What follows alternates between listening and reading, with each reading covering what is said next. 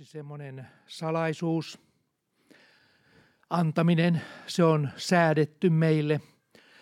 Ja jos me emme sitä ymmärrä, niin voi, voi tosiaan käydä niin kuin Anu sanoi, että siinä joskus voi olla asiat tökkiä ja muuta, mutta se on ensimmäinen helpoin ja kaikkein käytännöllisin tie avata portteja taivaallisiin ja siitä sitten voi lähteä moni muukin asia meneen eteenpäin. Ja samoin tuossa oli mielenkiintoista, kun Annemari tuossa puhui alussa ylistämisestä. Vähän niin kuin pohjusti sitä, että jos joku täällä on harvemmin käynyt tai sillä tavalla ehkä ole ymmärtänyt oikein meidän ylistystyyliä, niin, niin tuli tuossa heti mieleen. Menen ihan alkuseurakunnan ajoille, ei ihan, ihan apostolisaikaan, mutta siihen ihan lähelle sitä. Noin 350 vuotta jälkeen Jeesuksen syntymän – jolloin kirkko oli juuri 40 vuotta aikaisemmin vapautunut siitä vainojen kierteestä. Eli Rooman valtakuntaan oli tullut vapaus harjoittaa uskontoa. Ja kristin usko oli se pääuskonto, jota suositeltiin ja tällä tavalla se pääsi leviämään hyvin voimakkaasti siellä. Ja kuinka ollakaan, siihen aikaan – Yksi, kaksi alkoi alkuseurakunnassa ylistysherätys aivan uudella tavalla, koska siihen saakka ei oltu voitu kokoontua vapaasti. Kaikki oli täytynyt tapahtua salassa, mutta 40 vuoden aika oli riittävä aika, jolloin alkoi Jumalan henki voimakkaasti vaikutti. Ihmisiä tuli paljon uskoon. 15 prosenttia Rooman silloista väestöstä oli uskovia – Vainot eivät olleet niitä saaneet tukahdettua. Sen tähden sieluvion saatana joutuu muuttamaan taktiikkaa. Siihen saakka se yritti, että se pistää väkisin koko seurakunnan jaloille ja polvilleen. Se tappaa ne. Ja satoja tuhansia tapettiin siinä aikana. Monet rankat vainot käytiin läpi. 200 vuoden aikana oli kahdeksan totaalista vainon kautta, joka koski koko Rooman valtakunta. Välillä oli vähän helpompaa. Ja juuri silloin, kun viimeinen vaino oli, se oli kaikkein rankin, kaksi vuotta. Kaikki piti tappaa kristityt. Ja se oli iso juttu, kun oli miljoonia kristittyjä siellä. Ja kohta sen jälkeen, kun vapaus tuli, niin siinä sitten Milanossa Ambrosius, Ambrosiuksen aikana. Hän oli kirkkoisä. Yksi, kaksi puhkesi ylistysherätys – joka oli sen tyyppinen, mitä me vähän tässä kuultiin. Mä en ole, sitä ei ole oikein tarkkaan kerrottu, mitä se ihan oli, mutta se oli semmoista ei esittävää, vaan se oli semmoista vuoroylistystä. Vähän niin kuin me näemme nyt ortodoksella katolisessa kirkossa semmoinen eh, heidän tämmöinen messutyylinsä, ei varmaan sellainen ollut, mutta siihen Jumalan henki tuli voimakkaasti mukaan. Että se oli osallistuvaa, se ei ollut esittävää, vaan se oli osallistuvaa. Ja niin kuin me tuossakin, niin mehän osallistutaan – ylistyksiä, se on tarkoituskin. Erikseen on sitten semmoiset konsertit, hengelliset konsertit, joissa istutaan hiljaa, hiljaa ja kuunnellaan ja taputetaan välille ja taas kuunnellaan ja taputetaan ja esitetään tällaisia lauluja ammatti-ihmisten toimesta, mutta se on ihan eri juttu kuin seurakunnan keskellä, jos on hyvä, että kaikki pääsee mukaan.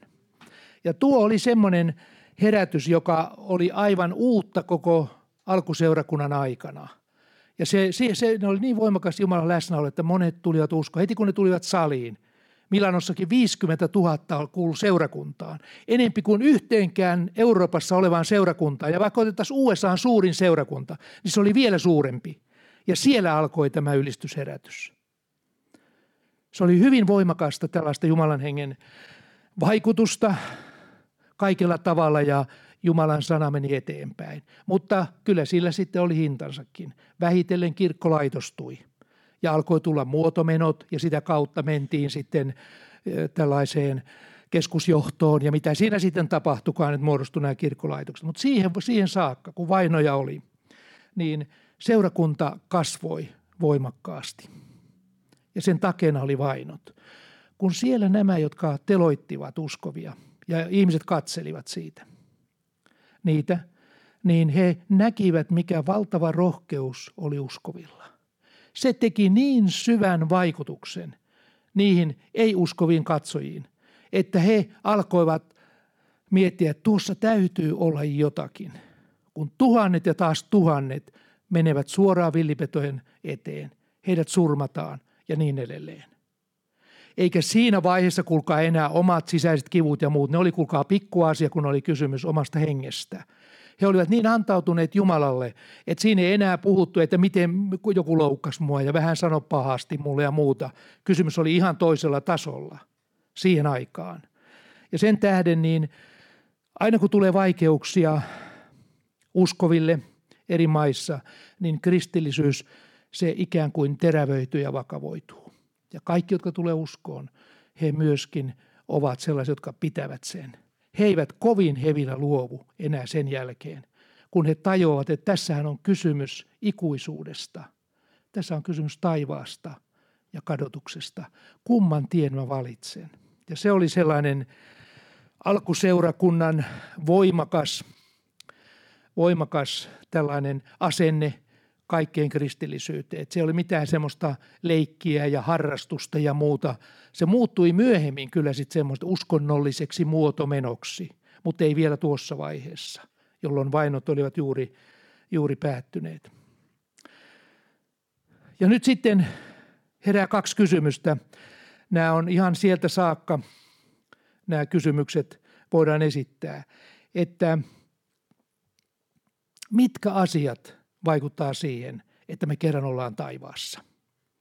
Ja mun mielestä siinä on kaksi asiaa, että me ollaan kerran perillä. Molempien täytyy toteutua. Muut on sitten ehkä semmoisia kehällisiä asioita, vähän kauempana olevia. Mutta on kaksi perusasiaa, jotka täytyy toteutua, että me kerran voimme olla taivaassa ja siellä iloita toisten kanssa – siitä, että me sentään selvittiin perille. Ja ensimmäinen asiahan tässä on se, että tämän pelastuksen vastaanottaminen. Se oli siellä ihan alusta pitäen, se oli aivan selvä asia. Ja on, on tietysti luonnollista, että kun Jeesus oli noussut ylös kuolleista, evankeliumi lähti menemään eteenpäin, niin siinä vaiheessa kyllä sitten kaikki oli niin tuoretta – kaikki uskoivat ylösnousemukseen. Siinä oli silminnäkijöitä ja sitten he, nämä apostolit kuolivat ja tuli seuraava sukupolvi. Se meni se tieto koko ajan, mutta se oli hyvin vireänä ja sellainen todellinen se asia, koska oli silminnäkijä todistuksia siitä, että näin oli tapahtunut. Ja jokainen tajusi, että tuolla todella on tuolla näkymättömässä maailmassa jotakin. Että se on vaan joku kuviteltu asia – joku jumaluus yhdessä joidenkin muiden jumalien joukossa, vaan tässä on nyt todellinen Jumala, joka on maailmankaikkeuden luonut. Ja sen vuoksi tämä pelastuskysymys oli kaikkein tärkein. Ihmisten tuli tulla uskoon. Se on se ensimmäinen asia. Taivaassa ei ole yhtään ainutta ihmistä, joka, nyt kun puhutaan Jeesuksen kuoleman jälkeisestä sanomasta. Mitä vanhan liiton puolella ja aikana oli, annetaan sen olla ihan oma, omana asianaan, ei puhuta siihen, vaan nyt puhutaan tästä kristillisen sanoman pelastavasta vaikutuksesta. Ja siinä nimenomaan on yksi ainoa asia, jonka esimerkiksi Paavali, kun siellä vangivartija Filippissä tuli uskoon, niin siinähän tällä sanotaan tällä tavalla – se vangivartija kysyi, herrat, mitä minun pitää tekemään, että minä pelastuisin? Ja siihen Paavali sanoo, usko Herran Jeesukseen, niin sinä pelastut. Ja siitä lähti liikkeelle tuon vanginvartijan sitten elämässä prosessi, jossa oli monia asioita elämän varrella, ja hän toteutti ne kaikki, mitä Jumalan sana sanoo. Hän halusi olla kerran perillä. Ja niin hän lähti toteuttamaan lähtien kasteesta ja sitten siitä eteenpäin. Tämä on se kaikkein tärkein asia. Ottaa vastaan pelastus, sovitustyö, se on pohjana kaikelle tälle. Mutta joskus olen kuullut sellaista väitettävän, että jos sä kerran otat pelastuksen vastaan, niin sen jälkeen kaikki on kunnossa – ja sun ei tarvitse enää tehdä yhtään mitään. Sä saat melkein elää mitä hyvänsä elämää. Mä en koskaan uskaltaisi opettaa tällä tavalla. Eikä raamattukaan anna sille minkäänlaista pohjaa. Ihminen voi ajautua pois Jumalan luota. Mennä kokonaan sivuun. Hänestä voi tulla jopa vastustaja. vainoja. Ja kirkkohistoria osoittaa sen, että siellä on todella kauaksi eksytty Jumalan luota, kun ensin ollaan lähdetty kirkkaasti liikkeelle ja sitten luovuttu uskosta. Ja, ja sen jälkeen on sitten, sitten elämä mitä on. Niin tällainen oppi, että kerran pelastettu, aina pelastettu, se on kyllä, se on aivan pielessä. Raamattu ei minkäänlaista todistusta siellä, sen pelastavaan vaikutukseen. Sen tähden meillä on tärkeää, että me myöskin ajattelemme tätä toista puolta, joka on hyvin tärkeä. Esimerkiksi sanotaan Juudaksen kohdalla. Siinä meillä on hyvä esimerkki. Hän seurasi Jeesusta kolme vuotta. Kuuli opetusta.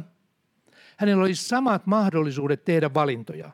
Ja kuitenkin, sitten kun se aika oli päättynyt, hän teki väärät valinnat. Hän ei koskaan oikein, oikein ehkä ymmärtänyt koko asiaa, mistä se on kysymys, mutta joka tapauksessa hän teki omat valintansa ja meni omaan paikkaansa. On siis mahdollista, vaikka kuljet kristittyjen joukossa ja olet niin kuin näennäisesti uskovainen ja varmaan olet ollutkin ihan todella aidosti, mutta sitten ajaudut sivuraiteille ja lopulta sinusta tulee kristinuskon vastustaja. Se on mahdollista. Ja tällaisia ihmisiä, jos niitä ruvetaan taivaaseen kasaamaan, sehän on hirveä paikka. Nämä ihmiset täytyisi kaikki juustohöylätä, 5 prosenttia ei riitä. Pitäisi olla parikymmentä prosenttia ajatusmaailmasta kokonaan pois, ennen kuin niitä voisi sinne laskea. Sitten ne alkaisi lähestyä semmoista aika edistynyttä robottia. Mutta semmoisia sinne ei oteta, vaan kaikilla täytyy olla täysin vapaa tahto. Ketään ei viedä väkisin, se on jumalainen periaate. Ja sen vuoksi niin valinnan mahdollisuus täytyy aina olla koko ajan loppuun asti. Me voimme seurata Jeesusta tai päättää minä hetkenä hyvänsä mä en seuraa. Se valinta on aina mahdollinen. Ja sen takia meidän seurakunnassa on tärkeää, että me vahvistetaan, että se valinta pysyy. Se on erittäin tärkeä asia. Nimittäin Jeesus sanoo puhuessaan lopunaan tapahtumista – Matteuksen evankeliumin luku 10, jakeessa 22 ja sitten siinä ihan luussa 24 sanoo myöskin ihan samat asiat. Hän sanoo tällä tavalla lopun ajan ihmisistä, uskovista nimenomaan. Ja te joudutte kaikkien vihattaviksi minun nimeni tähden, mutta joka vahvana pysyy loppuun asti, se pelastuu. Siis tässä on se toinen syy, minkä takia me olemme taivaassa. Pelastus on ensimmäinen, mutta se ei vielä takaa sitä, jos me emme kulje loppuun asti tätä tietä, vaan täytyy olla se toinen puoli vielä, joka vahvana pysyy, ei horjo eikä heilu, vaan on koko ajan suuntana taivas ja tietää minne menee. Haluaa seurata Jeesusta, joka vahvana pysyy loppuun asti, viimeiseen hengenvetoon, hän pelastuu. Mutta joka ei pysy, niin hän ei voi pelastua, jos hän kerta lähtee pois Jeesuksen luota. Olen täysin vakuuttunut, että näin sen täytyy olla. Siis koko sen maailman kaikkeuden, jumalaisen pelastussuunnitelman semmoinen globaali versio edellyttää sitä, että meillä on aina vapaus toimia. Niin oli enkelimaailmalla tänäkin päivänä. Ei enkeleiltä ole tahtoa otettu pois, ei pahoilta eikä hyviltäkään. Koko ajan he joutuvat elämään tämän valintaprosessin alla. Jopa niin, että joku sanoi, että okei, Jumalan enkelit on sellaisia nyt, että niiltä on jotakin pikkasen napsastu pois, että kun osa porukasta lähti, niin lopulta täytyy sitten vähän, lopuilla täytyy vähän sitten hienosäätä ajatusta ja muuta, mutta ei ollut näin. He edelleen tietävät kaiken, tietävät syyn, miksi tuli katastrofi. Ja sen tähden ilmestyskirjan lopussa puhutaan siitä, kuinka Johannes ehkä ei ymmärtänyt ihan kaikkea. Hän oli niin hurmaantunut ja niin, niin ihmeissään niistä lopunajan ilmestyksistä, mitä on. Ja se enkeli, joka hänelle näytti, hän kumarsi tuota enkeliä. Enkeli tajusi, että nyt Johannes teki jotain sellaista, jota ei saa tehdä – luoduille olennoille. Hän kumarsi tätä enkeliä. Enkeli sanoi, älä tee sitä, sillä minä olen sinun ja sinun, ja sinun veljesi kanssa palvelija. Rukoilija kumara Herraa. Kaksi kertaa tapahtui tällainen asia. hekin olisivat voineet ottaa sen, mikä kuuluu Jumalalle, olisivat ottaa sen ylistyksen ja palvonnan ja muun, mutta enkeli ei sallinut sitä. Ja näin Johanneskin ikään kuin varjeltui siinä, ymmärsi asian, että näin ei pidä tehdä. Siis hekin ovat koko ajan valinnan paikalla, vaikka tietysti nyt kun kaikki näkee, niin en usko, että kellään, kellään on enää halua, halua niin muuta valintaa tehdä kuin minkä on jo tehnyt. Et siinä mielessä tämä asia on selvä. Kyllähän tässähän on koko ajan tietty logiikka ja järki takana, koko pelastussuunnitelmassa. Ei taas semmoinen huithaapeli vaan, että joku on päättänyt jotakin ja me emme tiedä yhtään mistään mitään ja miten tämä kaikki menee, vaan tämä on äärettömän looginen, äärettömän selväpiirteinen ja hyvin määrätietoinen. Me menemme kohden kirkkautta, jos me haluamme sen säilyttää kirkkauden ja sen suunnan loppuun asti, niin sinne me päädymme. Ja se on valtava asia, että tässä ei ole sellaista epämääräisyyttä, niin kuin muissa uskonnoissa. Kaikissa muissa uskonnoissa, mitä maan päällä on. Kaikissa on epämääräisyys. Kukaan ei tiedä, mitä loppujen lopuksi hänelle tapahtuu. Kaikki on niin kuin sattuman varassa. Ja miljardit ihmiset uskoo Aasiassakin niin kaiken maailman kierrätykseen. Niitä kierrätetään kissana, rottina, koirina, ihmisinä. Kaikki se on semmoinen yksi hullu mylly kyllä ne ihan järkeviä nuo luonnollisessa maailmassa on. Ne kehittyy siellä ja ö, kehittävät kaiken näköisiä asioita ja ovat taloudellisesti ja teknisesti aika edistyksellisiä, mutta tässä asiassa, jotka tällä tavalla ajattelee, niin heillä on ihan toisenlainen mieli. Mutta onneksi meillä on Jumalan sana, joka on hyvin selkeä ja vain taivaassa ovat vain voittajat, jotka ovat perille päässeet. Siellä ei ole niitä, jotka väkisin sinne tuodaan. Ja tämä on, nämä kaksi asiaa on aivan oleellisia asioita, että me kerran ollaan taivaassa. Pelastus Kolkatan sovitustyön kautta ja että me kestämme loppuun asti. Ja silloin me pelastumme. Ei jätetä kesken. Ja tämä on seurakunnan tehtävä, että seurakunta tekee vahvaksi ne, jotka sen jäseniä on, mahdollisimman vahvaksi – ja meidän tarkoitus tässäkin seurakunnassa on vahvistaa, ettei kukaan jää tiepuoleen. Antaa niin monipuolisesti tietoa Jumalan sanasta ja koko tästä ilmestyksestä, mikä on, mikä on raamatussa, että me ymmärrämme sen ihan pohjaa myöten monelta puolelta sen, eikä ole semmoista hyvin kapea näkemys, vaan hyvin laajalle näkemys siitä, mistä on kysymys. Esimerkiksi ilmestyskirjan seitsemän seurakuntaa. Siellä heti ilmestyskirjan alussa, kun Johannes näki nuo ilmestykset, niin siinä vaiheessa oli tosi rankka, ensimmäinen tosi rankka vaino Rooman valtakunnassa. Se oli keisari Domitianuksen aikana, noin vuonna 90, silloin kun hän kirjoitti ja sai nämä näkynsä ilmestyskirjaan, jotka laitettiin siinä vaiheessa oli ensimmäinen varsinainen vaino. Neron vaino oli semmoinen, joka oli Roomassa lähinnä. Ja se liittyi Rooman paloon ja se oli semmoinen enempi paikallinen.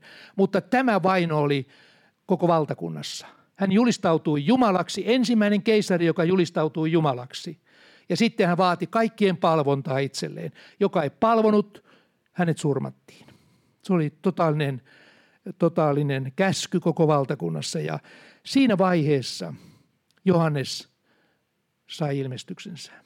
Ja se heijastuu kaikille seitsemälle seurakunnalle kirjeessä, mitä hän lähetti, ja kehoituksissa.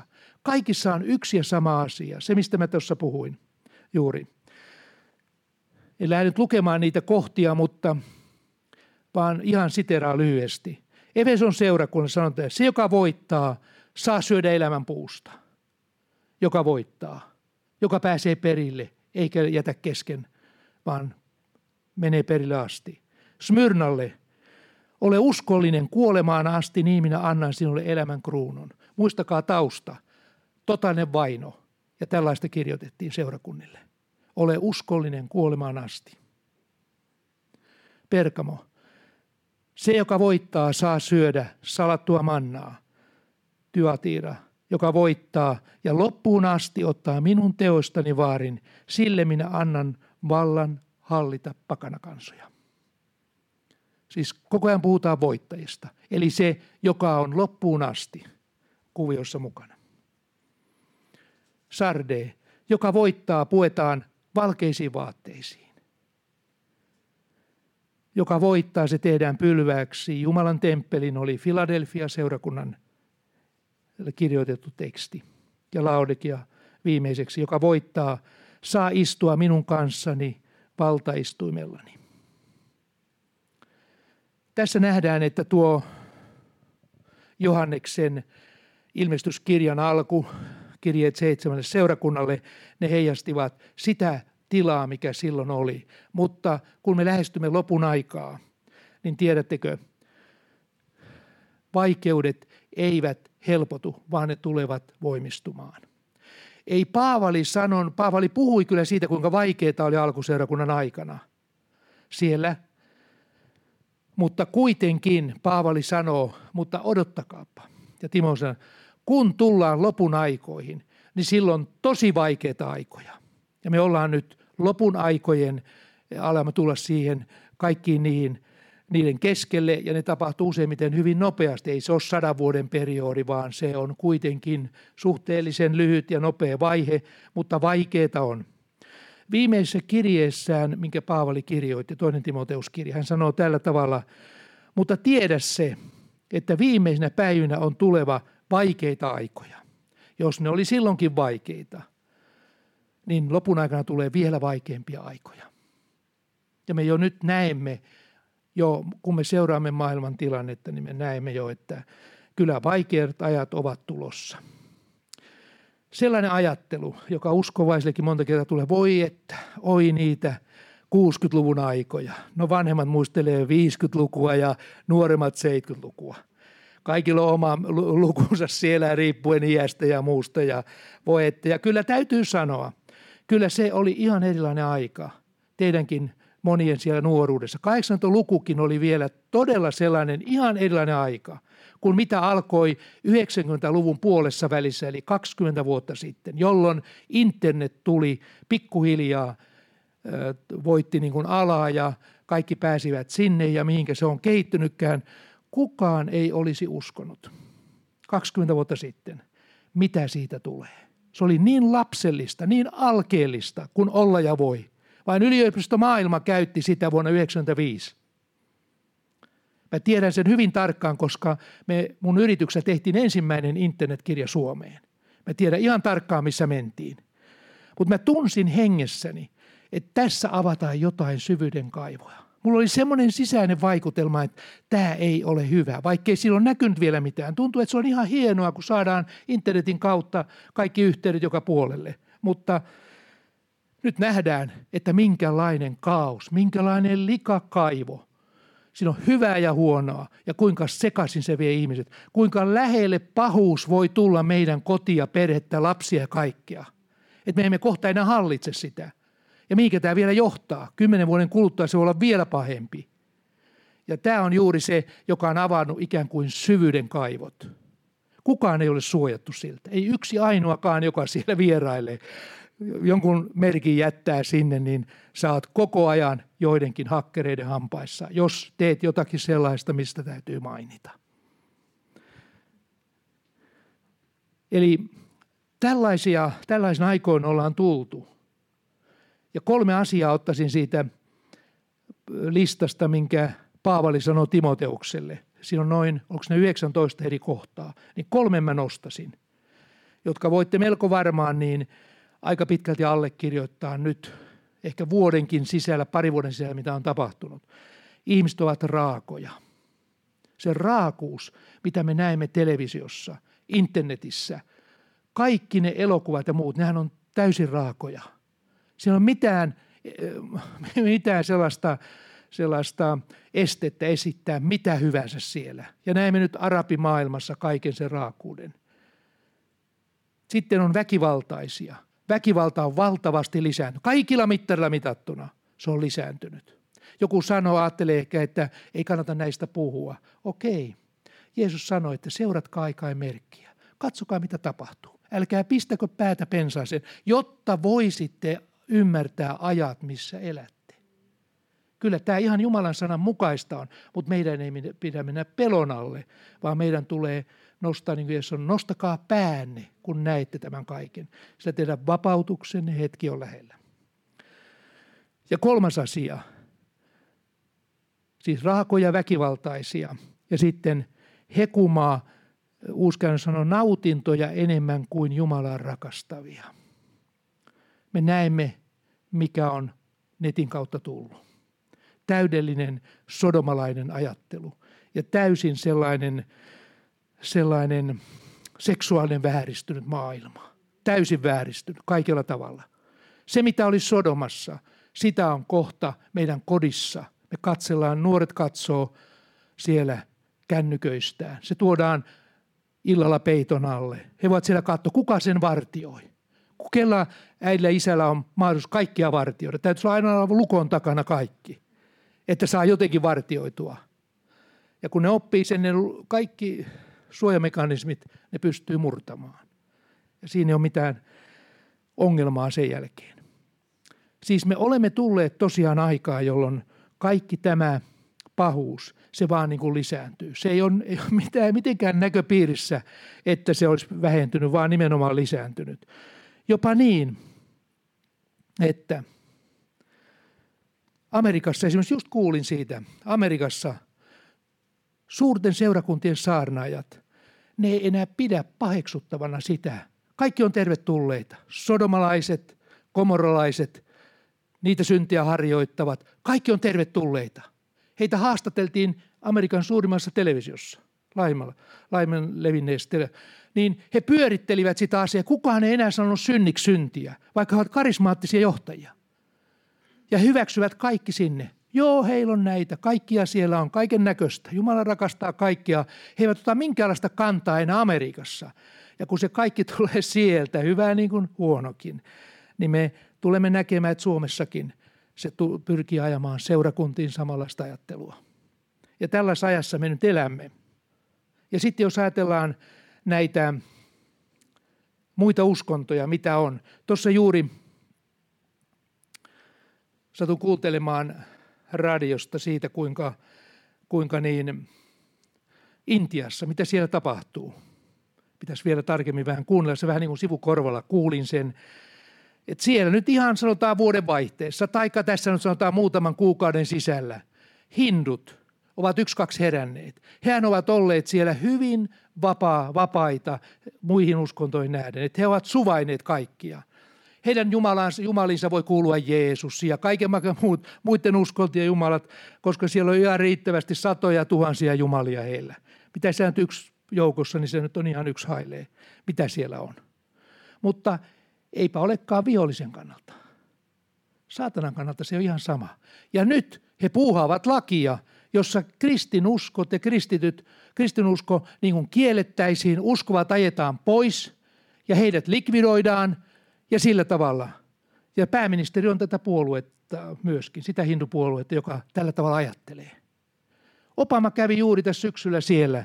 Hän sanoi ja muistutti ihmisoikeuksista, että pitää antaa kaikille ihmisille oikeus valita, kenen ne uskovat. Ja uskonnon harjoitus täytyy olla vapaa.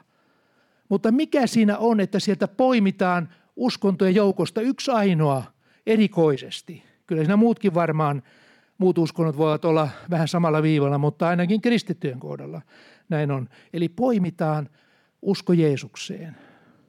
Jeesus oli heidän yksi jumalistaan. Niin poimitaan se ja erotetaan se ryhmä kokonaan ja se on jonkinlainen syöpäkasva, josta täytyy päästä eroon. Kaikki kristityt.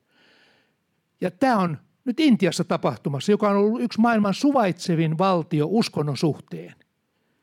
Ja nyt ollaan tässä menossa. Eli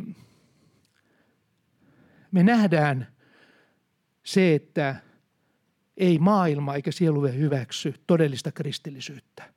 Ja tässä seurakunnassa me joudutaan tiedostamaan tämä asia ja mä itse koen, että mun elämän tehtävä on – niin paljon kuin Jumala antaa armoa ja voimia ja terveyttä taistella tuota vastaan, että Jumalan kirkkaus ilmestyy tässä maassa, tässä kaupungissa ja meidän seurakunnassa. Tulee vasta voima kaikelle tälle pahuudelle ja kaikelle sille, mitä maailma tällä, tänä päivänä tarjoaa. Jos ajatellaan vielä näitä uskontoja sen verran, niin, niin ei teidän tarvitse niitä ruveta mitenkään tutkimaan siitä. Kyllä tämäkin pikku informaatio riittää siihen, mutta ajatelkaapa semmoista tilannetta, että Paavali, joka oli lähetysmatkalla siellä ja meni ensimmäisellä lähetysmatkalla sinne Antiokiaan, Lystraan ja Derpeen ja Ikoniaan ja siellä vähässä Aasiassa pyöri jos Paavali olisi tehnyt niin kuin tänä päivänä kristille maailma tekee. Paavali olisi sanonut Seuksen papille, joka rupesi uhraamaan sille, kun se nousi se rampa siellä lystrassa. Rupesi uhraamaan Paavalle, että sä oot Jumala. Oi ruvennut, ei kuulka, ei, ei uhrata, ruvetaan rukoilemaan. Teillä on oma Jumala ja mulla on oma Jumala. Rukoillaan yhdessä tätä vaan tätä Jumalaa. Se teet Seusta ja minä raamatun Jumalaa. Ei olisi tullut kuuloonkaan tämmöinen ajattelu. Paavali oli hyvin selkeä ja jyrkkä tässä asiassa tänä päivänä, tiedättekö, sinne menee rukoilemaan muslimit omaa jumalaansa, hindut omaa jumalaansa, kun on joku tsunamikatastrofi maailmanlaajuinen, kristityt omaa jumalaansa. Kaikki on niin kuin sulassa sovussa. Ajatelkaa, mitä Jeesus olisi ajatellut. Olisiko hän suostunut Jupiterin pappien kanssa rukoilemaan Jerusalemissa? Hän, joka tiesi, mikä on näkymättömän maailman todellisuus. Ei koskaan. Ja sen tähden niin on tämä maailman henki tulee niin suvaitsevaksi, että kaikki tiet vie saman Jumalan luokse. Jopa niin, että mä tässä jostakin artikkelista luin sen sellaisen tekstin, että monet, muusi oli ihan nimeltä mainiten, ja mäkin olen kuunnellut joitakin niitä julistajia livenä. He ovat sitä mieltä, että muslimien Jumala ja raamatun Jumala on sama Jumala. Musta se oli aivan hirveetä. Mä en olisi koskaan uskonut. Että he ajattelevat näin, että on, on eri teitä Jumalan luokse. Näin ne sanoo. Tämä humanisminen ajattelu, se alkaa vallata uskonnollisen maailman. Ja tällä tavalla niin kyllä raamattu on hyvin selkeä tässä asiassa. Jos ajatellaan vielä sitä, että kuinka vihollinen erikoisesti tulee kristittyjä vastaan nousee. Siis ei niinkään muita uskontoja, ei buddhalaisia, ei hinduja, eikä edes muslimeita, vaan nimenomaan kristityt ovat se ja juutalaiset. Ne on ne kaksi kohdetta, joita vastaan se hyökkää voimakkaammin. Ajatelkaa Ranskaa. Mikä, mikä, mikä tragedia siellä oli, kun siellä pilakuvien vuoksi niin surmattiin monia ihmisiä. Ja mitä se vaikutti? No siellä johtajat marssi ja olivat kaikki ihan niin kuin tanassa kaikkia terrorismia vastaan. Ja se oli ihan hyvä asia. Mutta se vaikutti Nigeriassa sillä tavalla, että siellä muslimit alkoivat tap- ryöstämään kristittyjen kotia. Kirkkoja alettiin polttaa ja hyökättiin kristillisyyttä vastaan voimakkaasti. Ja siellä on paljon surmattu kristittyjä siellä. Mitä tekemistä niillä pilakuvilla on kristi, Nigerian kristittyjen kanssa? Ei yhtään mitään. Se henki, joka siellä taustalla on, se nousee eri puolilla, että kristityt ovat syypäitä tähän. Kristinen maailma, kristinen ajattelu. Ja se on niin globaali, että ei se tarvitse olla jossakin Ranskassa, vaan vähän raapasta tämä aluetta, niin kohta koko maailman, maailmassa kristityt joutuvat koville. Tähän aikaan ollaan menty – me Suomessa ollaan vielä todella niin hyvin rauhallisesti saadaan palvella Jumalaa. Kiitos Jumalalle siitä. Se on suuri armo meidän kansan kohdalla. Eikä pieni merkitys ole silläkään, että meillä on siniristilippu. Me emme sitä ajattele normaalisti, mutta se on ollut kuitenkin, on se parempi kuin jonkun Hamasin musta lippu, täysin musta ja joku pääkallon kuva jossakin ja Klasnikovin kuva jossakin siellä. On se ihan eri asia olla siniristilippu, koska lipulla on kuitenkin silloin oma sanomansa. Mutta me ollaan nyt tämmöisessä ajassa, ja Jeesus sanoo, niin kuin tuossa äsken jo mainitsin, Jeesus sanoi lopunaan tapahtumista puhuessaan, että nosta, kun, kun näette kaiken tämän, niin nostakaa päänne, sillä teidän vapautuksenne hetki on lähellä. Tämä on se sanoma, mikä meidän tulee julistaa. Ja jos tulee tässä asiassa ongelmaa, että sä koet, että kauheeta, että miten minä voin iloita siitä, että Jeesus tulee nyt. Että mullahan on, mä en ole vielä nuori. Mä opiskelut kesken. Kaikki elämän suunnitelmat, mitä mä oon tehnyt, ne on ihan kesken. Niin silloin on syytä mennä Jeesuksen eteen ja saan puhua hänelle tästä asiasta. Että jos me alamme pelätä, älä tule vielä. Älä, älä, älä, älä vielä, että mulla on niin paljon vielä täällä hommaa, jota mun pitäisi tehdä – Mä tiedän, että mullakin aikanaan nuoruudessa oli tämmöisiä ajatuksia. Silloin puhuttiin paljon enemmän Jeesuksen tulosta kuin tänä päivänä. Sitä oikeastaan harvoin kuuleekaan. On se niin utopistinen juttu, että se on ja suoraan hulluutta tälle maailmalle, kehittyneelle maailmalle, että tämä häviäisi ihmisiä tosta vaan yläilmoihin, niin onhan se sana rististä, sana ylösnousemuksesta. Olisi jo hulluutta reikkalaisille – mutta saati sitten tämän päivän ihmisille. Se on totta. Mutta tähän me uskomme. Se on meidän, meidän se voima. Ja jos tällä tavalla tulee, niin meidän tulee pyytää Jumalalta, Jumala, anna mulle sellainen ymmärrys ja sellainen halu, että vaikka sä tulisit huomenna, kaikki jää tänne. Se, mitä meillä odottaa taivaassa, sitä ei voi verrata siihen, mikä tänä päivänä on täällä. Vaikka olisi kuinka hyvin asiat, vaikka kuinka hyvin olisi tulevaisuus, niin siitä huolimatta seurakunnan tehtävä on nostaa katseet ylöspäin. Sillä teidän vapautuksen hetki on lähellä. Nostaa taivaallisiin se katse. Ja jos me saamme pitää siellä tuon katseen, niin silloin me kestämme. Mikä oli se voima, joka sai vanhan liiton aikana ihmiset kestämään. Tästä mä oon aina seurakunnan keskellä monta kertaa puhunut ja eri tavoilla, mutta tiedätte sen melkein, melkein nimeä sanomattakin kestä on puhe. Hebrealaiskirja 11. luku ja 10 sanoo, sillä hän odotti sitä kaupunkia, jolla perustuksen, jonka rakentaja ja luoja on Jumala. Sen vuoksi hän kesti. Se oli ainoa tapa, miten Abraham kesti. Jostakin syystä Jumala antoi hänelle ilmestyksessä tiedon siitä, mikä odottaa tulevaisuudessa. Ja siinä hebrealaiskirja 11. luvussa on muitakin, joilla oli sama tietoisuus, sama näky, vaikka ei ollut yhtä ainutta tekstiä kirjoitettu niistä asioista. Heillä oli sisäinen näky siitä, että tämä maailma on vain väliaikainen. Ja siellä on kaupunki, jonka Jumala on valmistanut niille, jotka häntä rakastaa. Ja se on heidän päämääränsä. Että he eivät olisi kestäneet niissä vaikeuksissa ja palvella Jumalaa, jos he eivät olisi jotain tienneet siitä. Ja meillä nyt on Jumalan sana tässä, jossa on kirjoitettu näistä asioista. Ja tällainen näky, kun meillä on, me haluamme seurakunnassa vahvistaa tätä näkyä, niin tällainen näky on se, joka antaa meille voimaa kestää ja mennä eteenpäin.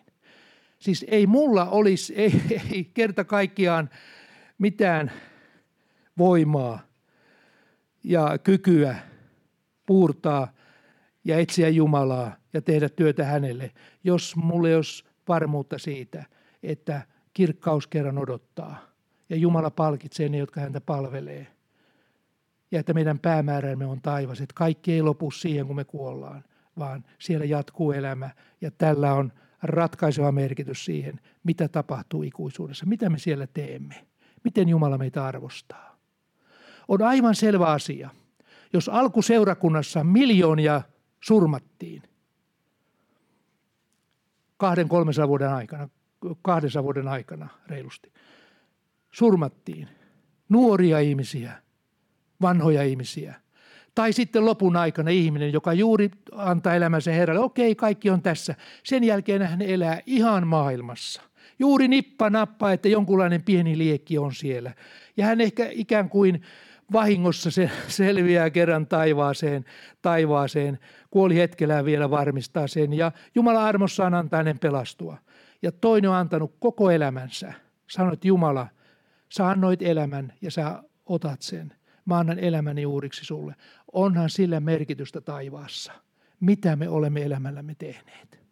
Se on aivan varma asia. Miksi? Koska Jumala on oikeudenmukainen. Hän on oikeudenmukainen kaikissa palkanmaksuissaan, kaikissa tuomioissaan, kaikessa. Ja sen, jää, sen tähden niin on tosi tärkeää, että me koko ajan tavalla tai toisella vahvistamme sitä taivaallista näkyä. Et meillä on päämäärä ja jos meillä on sen näky hyvin kirkkaana, niin silloin me myöskin kestämme tässä, tässä taistelussa. Ja se on ainakin mun kohdalla, niin se on, se on ainoa motivaatio. Vaikka olisi minkälainen hengellinen jonglööri, sumuttaisi kaikissa asioissa ja kaikkia temppuja tekisi. Niin kuulkaa, ei musta ainakaan olisi semmoisen, että mä kestäisin. Kyllä mulla täytyy olla joku paljon selvempi ja selkeämpi päämäärä ja varmuus siitä, että näin asia on. Ja mitä enempi Jumalan sanaa lukee, niin sen varmemmiksi nämä asiat tulee. Ja jos vielä sitten ihan lopun ajoista sen verran, että Raamattu on säätänyt, että lopun ajat ne tulevat. Siis tämä ei ole ikuinen, vaan tämä on ihmiskunnan historia on alkanut tietystä pisteestä ja se päättyy pie- tiettyyn pisteeseen. Tietystä syistä. Sillä on ihan jumalainen suunnitelma. Ja myöskin lopun ajoista, josta on raamatus kirjoitettu. Meidän on turha ruveta yrittää rukoilemaan, että esimerkiksi Jeesuksen puheet lopun ajoista, kaikki ne tapahtumat, ettei ne sattuisi, ettei ne tulisi tai ilmestyskirjaa. Että me rupeisimme rukouskokouksia pitämään täällä, että rupeisimme taistelemaan ikään kuin ilmestyskirjan sanomaa vastaan. Se ei kerta kaikkiaan onnistu.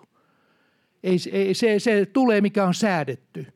Se on Jumalan säätämys ja näin tulee tapahtumaan, mutta se mitä me voidaan tehdä ja mikä meidän tehtävä on, Jumala, anna meille voimaa, että mä koskaan sinua kiellä.